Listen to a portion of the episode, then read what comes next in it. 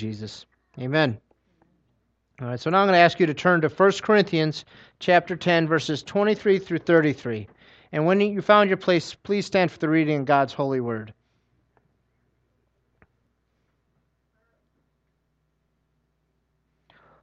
All things are lawful, but not, not all things are helpful. All things are lawful, but not all things build up. Let no one seek his own good, but the good of his neighbor.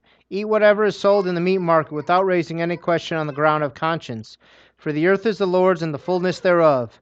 If one of the unbelievers invites you to dinner and you are disposed to go, eat whatever is set before you without raising any question on the ground of conscience. But if someone says to you, This has been offered in sacrifice, then do not eat it, for the sake of the one who informed you, and for the sake of conscience. I do not mean your conscience, but his. For why should my liberty be determined by someone else's conscience? If I partake with thankfulness, why am I denounced because of that, for which I give thanks? So whether you eat or drink or whatever you do, do all to the glory of God. Give no offense to the Jews or to the Greeks or to the church of God, just as I try to please everyone in everything I do, not seeking my own advantage, but that of many, that they may be saved. Reading the word, may be seated.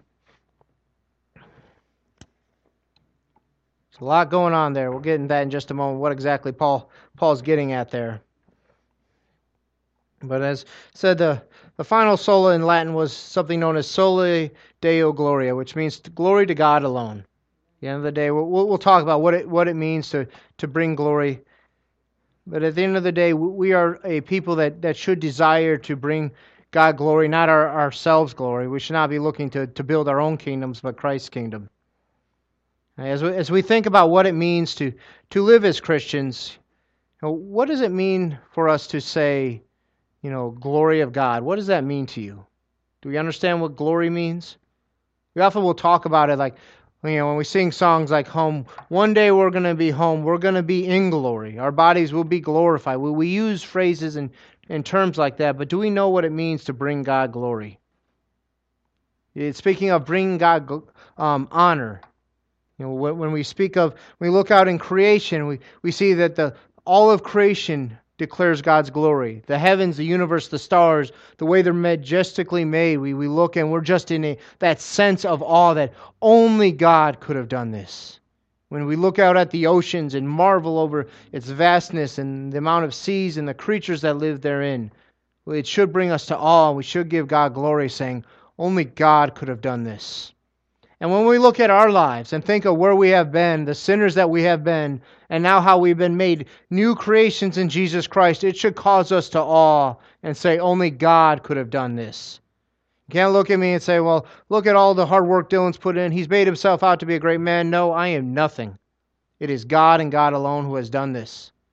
And that's what we mean by give God glory. If we are to boast about ourselves, we're actually robbing God of his glory. We should not do that. Oftentimes, we'll, we'll have um, places and people will talk, and you can think of things like funerals. And I have been to funerals where, where people are generally well meaning and they're trying to encourage one another. And they say, well, God just needed another angel in heaven. Really? Think about that statement. God needed. Does God have a need for anything? No, you're actually blaspheming God when you're trying to encourage someone doing that. No, God doesn't need anything. And what does it mean for you to become an angel? That person is actually lowering yourself more than you deserve. A day will come where those of us who have placed our faith in Christ, who have genuinely been born again, been, been regenerated, have come alive in the Spirit, we will go to heaven and we will not be below the angels. We will not be equal with the angels, but you will actually be above the angels. The Apostle Paul says, Do you not know, church, that you will judge the angels? Think about that. So we have these moments where we try to encourage each other, but what we're actually do is we're taking away the glory of God when, when we do so. We need to make sure that we use the, the right things when we encourage one another. We do not need to do things that discourage people. You know, think about the, the grieving person. You know, they're trying to put meaning into losing a loved one, and you say, well, well, God needed your, your spouse more than you did. Really? What does God need? What does God desire? What is our purpose in life? Many people will ask us and will look at Scripture and say, What is my purpose in life? We all have a very specific purpose that God has created us with. He has given you good works to do before the foundations of the earth. That is what Ephesians says. But specifically, as a group, why has humanity been created? With a singular purpose. I want you to say it with me. My purpose in life is to bring God glory. We do that through worship. Say that. My purpose in life is to bring God glory. That is why you have been created. You've been created to bring God glory. The testimony of your life will bring God glory. Well, yes, we are sinners. We have fallen short of the glory of God. But because of his Son, Jesus Christ, going to the cross, we can be born again and bring God glory through our lives by the way we live for him. I want us to look at you know exactly what, what this glory to God means. I'm going to read a passage from uh, the 12th chapter of the Gospel of John. Now, among those who sent out to worship at the feast were some Greeks. The, these are these are pagan non-believers. So these came to Philip, who was from Bethsaida in Galilee, and asked him, "Sir, we wish to see Jesus." Philip went and told Andrew, and Andrew and Philip went and told Jesus. And Jesus answered them, The hour has come for the Son of Man to be glorified. Truly, truly, I say to you, unless a grain of wheat falls into the earth and dies, it remains alone. But if it dies, it bears much fruit. Whoever loves his life loses it, and Whoever hates his life in this world will keep it for eternal life. If anyone serves me, he must follow me, and where I am, there will my servant be also. If anyone serves me, the Father will honor him. Now is my soul troubled. And what shall I say? Father, save me from this hour? But for this purpose I have come to this hour. Father, glorify your name. Then a voice came from heaven I have glorified it, and I will glorify it again. The crowd that stood there and heard it said that it had thundered. Others said an angel had spoke to him. Jesus answered, This voice has come for your sake, not mine. Now is the judgment of this world. Now will the ruler of this world be cast out. And I, when I am lifted up from the earth, will draw all people to myself. So we see with Jesus Christ, how does he bring glory to the Father? It's in his death, in his obedience to God's will. Jesus Christ says he when, when he is lifted up and he has been lifted up for 2000 years now that he he will draw all people to himself. He is drawing you. He is asking you come and, and receive me so you may bring god glory. When we think about as a as churches we send out what we call missionaries. We send out people to africa and asia south america here in the united states to canada russia europe ukraine everywhere in the world we send out missionaries why because I could come here Sunday morning and to us together we, we worship God, and by doing so, we bring honor and glory to God, and it is right that we do so. But 50, 60 people, while we may bring glory to God, how much better would it be if there was this church and thousands of other places with people from those countries? The more people that come and worship, the more God is glorified and honored. That is, that is ultimately why we send out missionaries. Jesus tells us to do this in Matthew 28. Send them out, teaching them all my commands, baptizing the believers in the name of the Father, the Son, and the Holy Spirit. So when the whole world is worshiping God as he deserves to be worshiped, then he will truly receive the glory that he deserves. I want to dive in this passage here. Paul tells us, you know, all things are lawful, but not all are helpful. This is Paul telling us that just because something is legal does not mean it's good for you. There are a lot of things in this life that, that are legal for you to do. You could go out this afternoon, you could go buy alcohol and drink. You could go buy cigarettes and smoke. It is legal to do so. That does not mean it is helpful for you. And why, why is he starts talking about food and these various things? What exactly is, is he trying to get at? He's telling us that we need to make sure we protect our witness for Jesus Christ. If you were if you and I were to go to a party a, an unbeliever invites us to a party and says, you know what, let's go watch the football game afterwards. The Bears will probably lose, but we're still going to watch and have fun anyway. And they, they bring out drinks, they bring out alcohol, and they, they, give, they give one to me and they give one to you. Now, if that person believes that it is sinful for a Christian to drink alcohol, if we partake in that alcohol, what happens? We lose our witness to that person because they view it as sinful. That's what he's talking about the conscience. It is sinful to go against your conscience. That's what the Apostle Paul tells us. Now, of course, as a Christian, it would not be sinful for you to partake in this drink unless you become drunk. That is strongly forbidden in Scripture. But me, my, myself, as a pastor, it would be sinful for me to do so because Scripture condemns the, the elders from drinking. And so we, we need to examine ourselves and, and look at it and say, you know, the, the way we're giving witness to others, are we giving God glory in doing so? This is what he means when he says, you know, don't ask where the food came from. Because in those days there was many temples. Like in this town, there are many churches and there are a few other uh, pagan houses of worship. You could go to many different churches in this community. In that, that day, there was not many other churches in the community. There was one, but there were many pagan temples. And so what people would do is they would go and sacrifice to these temples. They, they would make a have a uh, a pig roast or various things where they would put the animal up on the altar and, and they would burn it. And, and what would happen afterwards? Now, obviously, a fake god can't eat that pig. So they would take that pig and they carve it up and, and serve the meat in the marketplace, and you could go and buy and sell it. And the Jewish people that day, they, they, they had a law that said if you go to the marketplace and buy, you must ask the person selling, Has this been offered in worship? Because if it had, it would defile you. It meant you could not partake in that meat because it had been offered to a, a false God. What Paul is telling you is do not do that because if you find out it is, it will violate your conscience. But he says if that person invites you over and they're serving that meat and you already know that it has been offered to an idol, you cannot partake because you would be sinning against God because you're violating your conscience. At the same time, Paul, Paul tells us if you do not know, do not ask. Therefore, you don't have to worry about your conscience being violated. And he, he goes on to tell us because why is it wrong for me to give God thanks for the meal he set before me?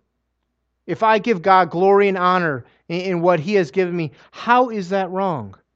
He's like, I, I am doing this so I can befriend the person, show them the love of Christ so that they too may come to believe and give God glory.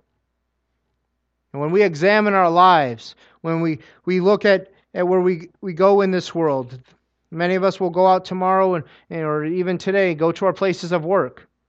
When we go to our place of work, are we doing our all in all? Are we being everything to our employer that we should be? Are we giving God glory the way we work? Let's be honest, many of us, when we go to work, are lazy. You know it to be true. But if you claim to be a Christian and go to work and give a half hearted effort and are actually being lazy, what are you doing? You're making Christ out to be lazy. It is not you alone who are being lazy. You're making the body of Christ and you're making Christ himself seem to be lazy. So, what Paul is strongly warning us against. To not give your best in anything is to withhold glory from God. There can be no more of a serious charge for a Christian than to withhold glory from God Himself. The glory is not mine. We often will, will speak about times where, where uh, we're going to be in glory, and God says He'll give us these beautiful crowns that we're going to put on our head. And we, we talk about these crowns, and we want to uh, throw them at the feet of Jesus. Ultimately, we want to be with Jesus. The rewards we get are going to be nice and wonderful, and we'll praise God for them. But ultimately, all the glory we get from doing what we've done in this life, we are going to give it right back to Christ. Because without Him, it would be impossible to do anything good for God. Without Him, without the cross, without Him shedding His blood, I would still be a wretched sinner. And if you knew me then, you, you would hate the man that is your pastor. I am not that same man. Thank God I am not that same man. And I pray you can say the same thing as well that there's been a, a point in your life where you no longer were that person. God got a hold of you and He changed you from the inside out. You didn't just start acting like someone who goes to church, but God actually got a hold of you and gave you new life. That is, that is what we long to see with everyone. We are never to give an offense, Paul says, to anyone, to the Jew or to the Greek, that is, to the, the believer or the unbeliever. We are never to give an offense to the church of God. Be careful when you, when you cause your church to be an offense to the world. What are you doing? You're defaming the, the, the name of the bride. I want us to th- uh, think about what's going to happen if if I were to go out these doors and, and witness something in the parking lot, you and your wife go out into the parking lot, and somebody starts attacking your wife verbally and then starts pushing her. What are you going to do as a husband? You're going to put that person in their place, right? And I, I know the husbands here would. Do you think Christ will do anything less? If we mock his bride, the church, do you think he's going to allow it to, to go unnoticed? That he's like, it's okay, it's only my wife. No. Those of you who have spouses or who have had spouses know what I am talking about. Share an example. This, this last Friday, about once a month, I try with my daughter to have what we call a daddy daughter day. We were having lots of fun. Mom actually had a little accident with her engagement ring, so we got to go and get it fixed, you know, and my daughter was just on cloud nine because she got to help pick a ring for mom. You know, th- thankfully we were able to, to fix that the very same ring, so there wasn't needed for a new ring. But as we're, we're driving home, we get this phone call from my wife, and I'm driving, so my daughter answers it, and she's like, Dad, you got to get home now. And I'm like, What's the matter? It's like, somebody's trying to break into the house, because, you know, well, what had happened is uh, somebody had gone up to the door and tried to open the door. It seemed like maybe it was a door to door salesman trying to put the hanger on the hook or something. But so I'm like, okay, we got to get home now. And she's like, Daddy, what are you going to do? Somebody's trying to hurt mom. And I said, well, I hope they know the good Lord because they're about to meet him.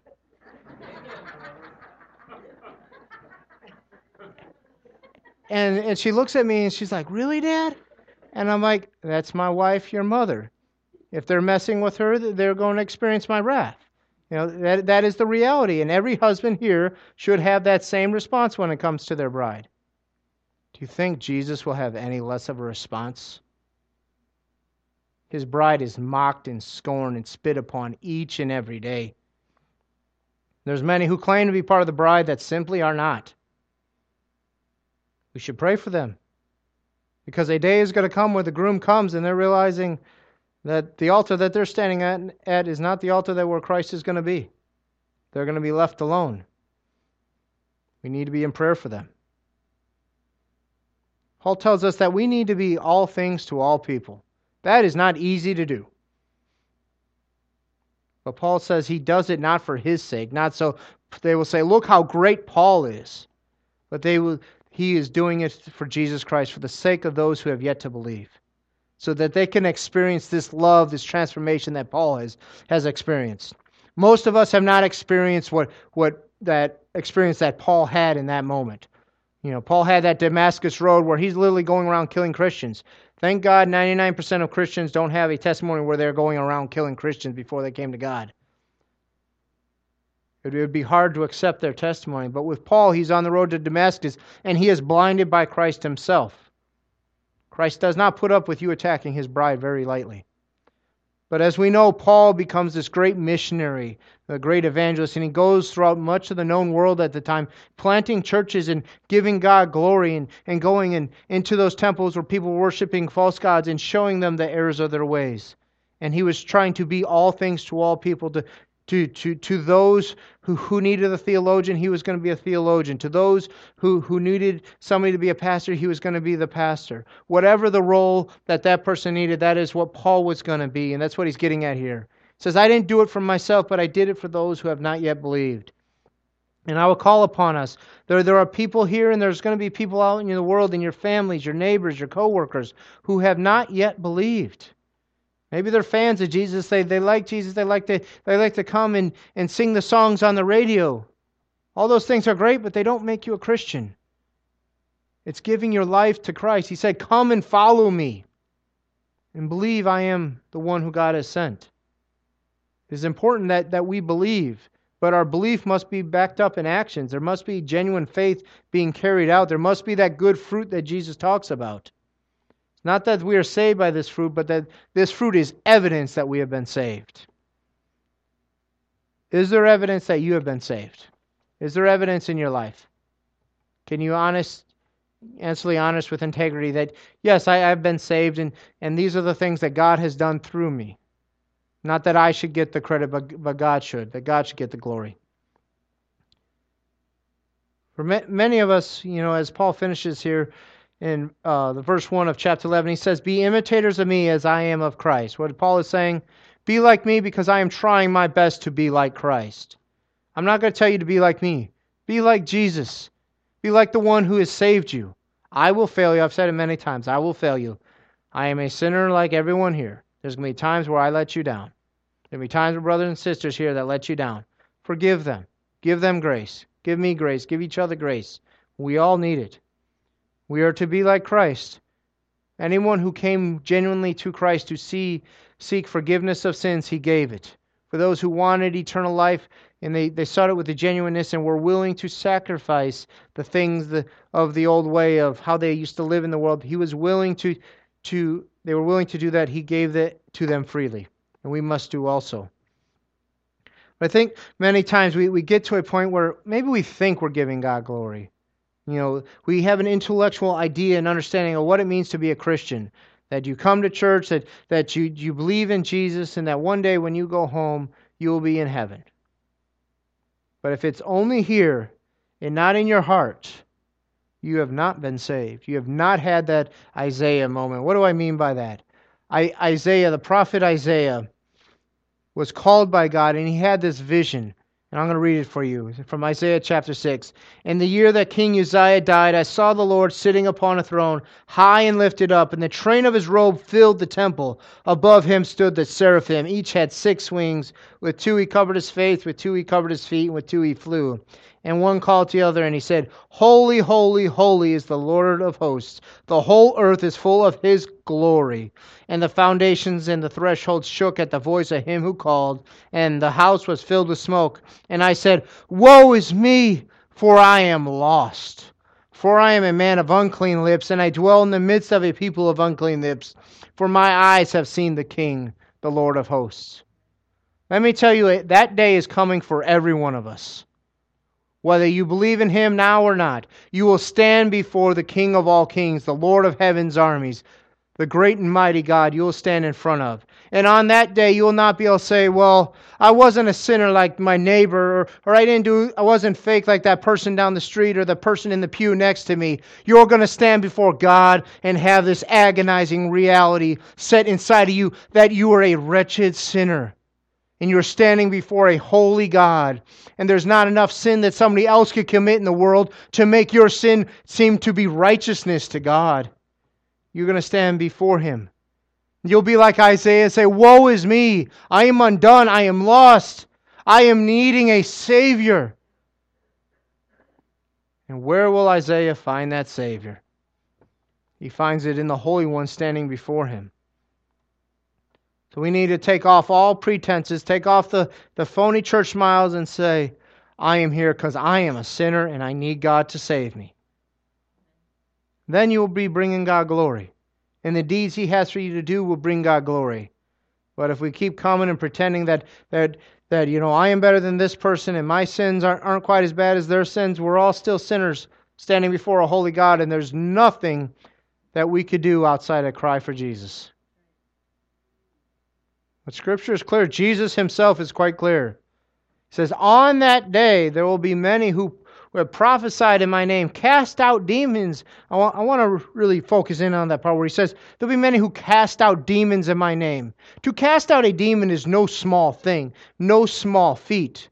But because these people did not really know Christ, he will say, Get away from me, you workers of iniquity, you evildoers, as some translations say. Who are those that will stand before God and he will say, Well done, my good and faithful servant?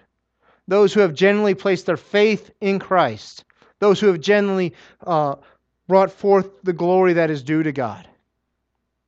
Too often we look at each other, we're mad at each other. Don't be mad at each other. Forgive each other. Give each other grace. Realize who you are before God. Paul warns us don't think too highly of yourself, that, that you are better off than, than others. The reality is, we are all sinners before a holy and a righteous God. And I pray today that literally scares the hell out of you because it should. Hell is not a joke. It's not some fanciful place that, that the medieval writers made up. It's a real place that Jesus spoke of. He speaks of the kingdom of heaven above all else. But number two on the category of things Jesus speaks of is hell. It is that important that we understand that we go before God and realize who we are, but also realize who He is. Christ is able to save, he desires to save. The scriptures declare that it is God's will that no man would be lost. His will is that for all to call on the name of his son so they may be saved. But ultimately the choice is yours. We've gone we've gone over it in these last few weeks. Salvation comes by faith alone, in Christ alone, by the grace of God alone, for the glory of God alone. That is salvation. That is what Luther and the others stood up for. That's what, they said. We've gotten this wrong. We've been telling people they have to do this and do this and do this and create this big long checkbox of, of things that you must do. How must you inherit eternal life? How must you be, be able to go to heaven? Believe on Jesus as your Lord and Savior, and you will inherit eternal life. Not just here, but in your heart. You have to believe it. You have to have that moment as Isaiah had and realize who you are and who God is. So, uh, in just a moment, we're going to um, play play uh, a, some music, the, the altar call. And I want to give you an opportunity, if you do not know Jesus, to come down now. We will pray with you. As I've said before, I'm not going to say these magic words save you. What saves you is the repentance in your heart when you place your faith in Jesus Christ. It is not easy to be a Christian, it is most difficult. But it is far worth everything that you'll have to give up. It is far better than what this world offers. Now, maybe there's some here and you say, you know, I believe in Christ. Maybe there's some here who, who believe that, that you're saved. I ask you to examine your heart. Has your life been one where you're bringing God glory in all that you do? If not, come down and confess your sins to God. You don't need to confess them to me. We are, we are all priests before a holy God the priesthood of all believers, as scripture declares. You can say, say your repentance to God Himself, and He will hear you. And there's one final thing. I, I would like, I am, uh, as a Baptist, I'm kind of anti tradition. I joke that we are the tradition of being against traditions. That's usually how, how Baptists are kind, kind of known. But that has become a tradition in itself. But I would like us to start a tradition in this church on the last Sunday in October to as we mark the Reformation and all that God has done in these last 500 years, let us examine our hearts. Maybe we have sinned against our brother and sister here. If you had during this time of the altar call, I want you to go to them and ask for forgiveness. And if somebody comes to you, give them grace. And maybe somebody has sinned against you and they don't know it. If you are feeling wronged in your spirit, go to them so you may talk about it. Let grace reign. So that when we close this prayer service, today at the end of service that we may stand before God and God will have, have judged rightly that we harbor no sin in our lives, that we are truly united, so the devil may have no foothold. I don't ever desire to do what we had to do last Sunday. I desire to bring God glory always. So I encourage you as, as you hear that music, respond as the Spirit leads. But if we, we leave today and we do not see others going to each other asking for forgiveness, let that be a sign and a testimony to God that we harbor no ill feelings towards each other. And let all sins from the past be in the past, as far as the east is from the west. Because I know we're all human and sometimes somebody wrongs us and we tell them we've forgiven them, but then we don't really. And we bring it up another time. That is not right nor godly. That is sinful. So let us go before the Lord now.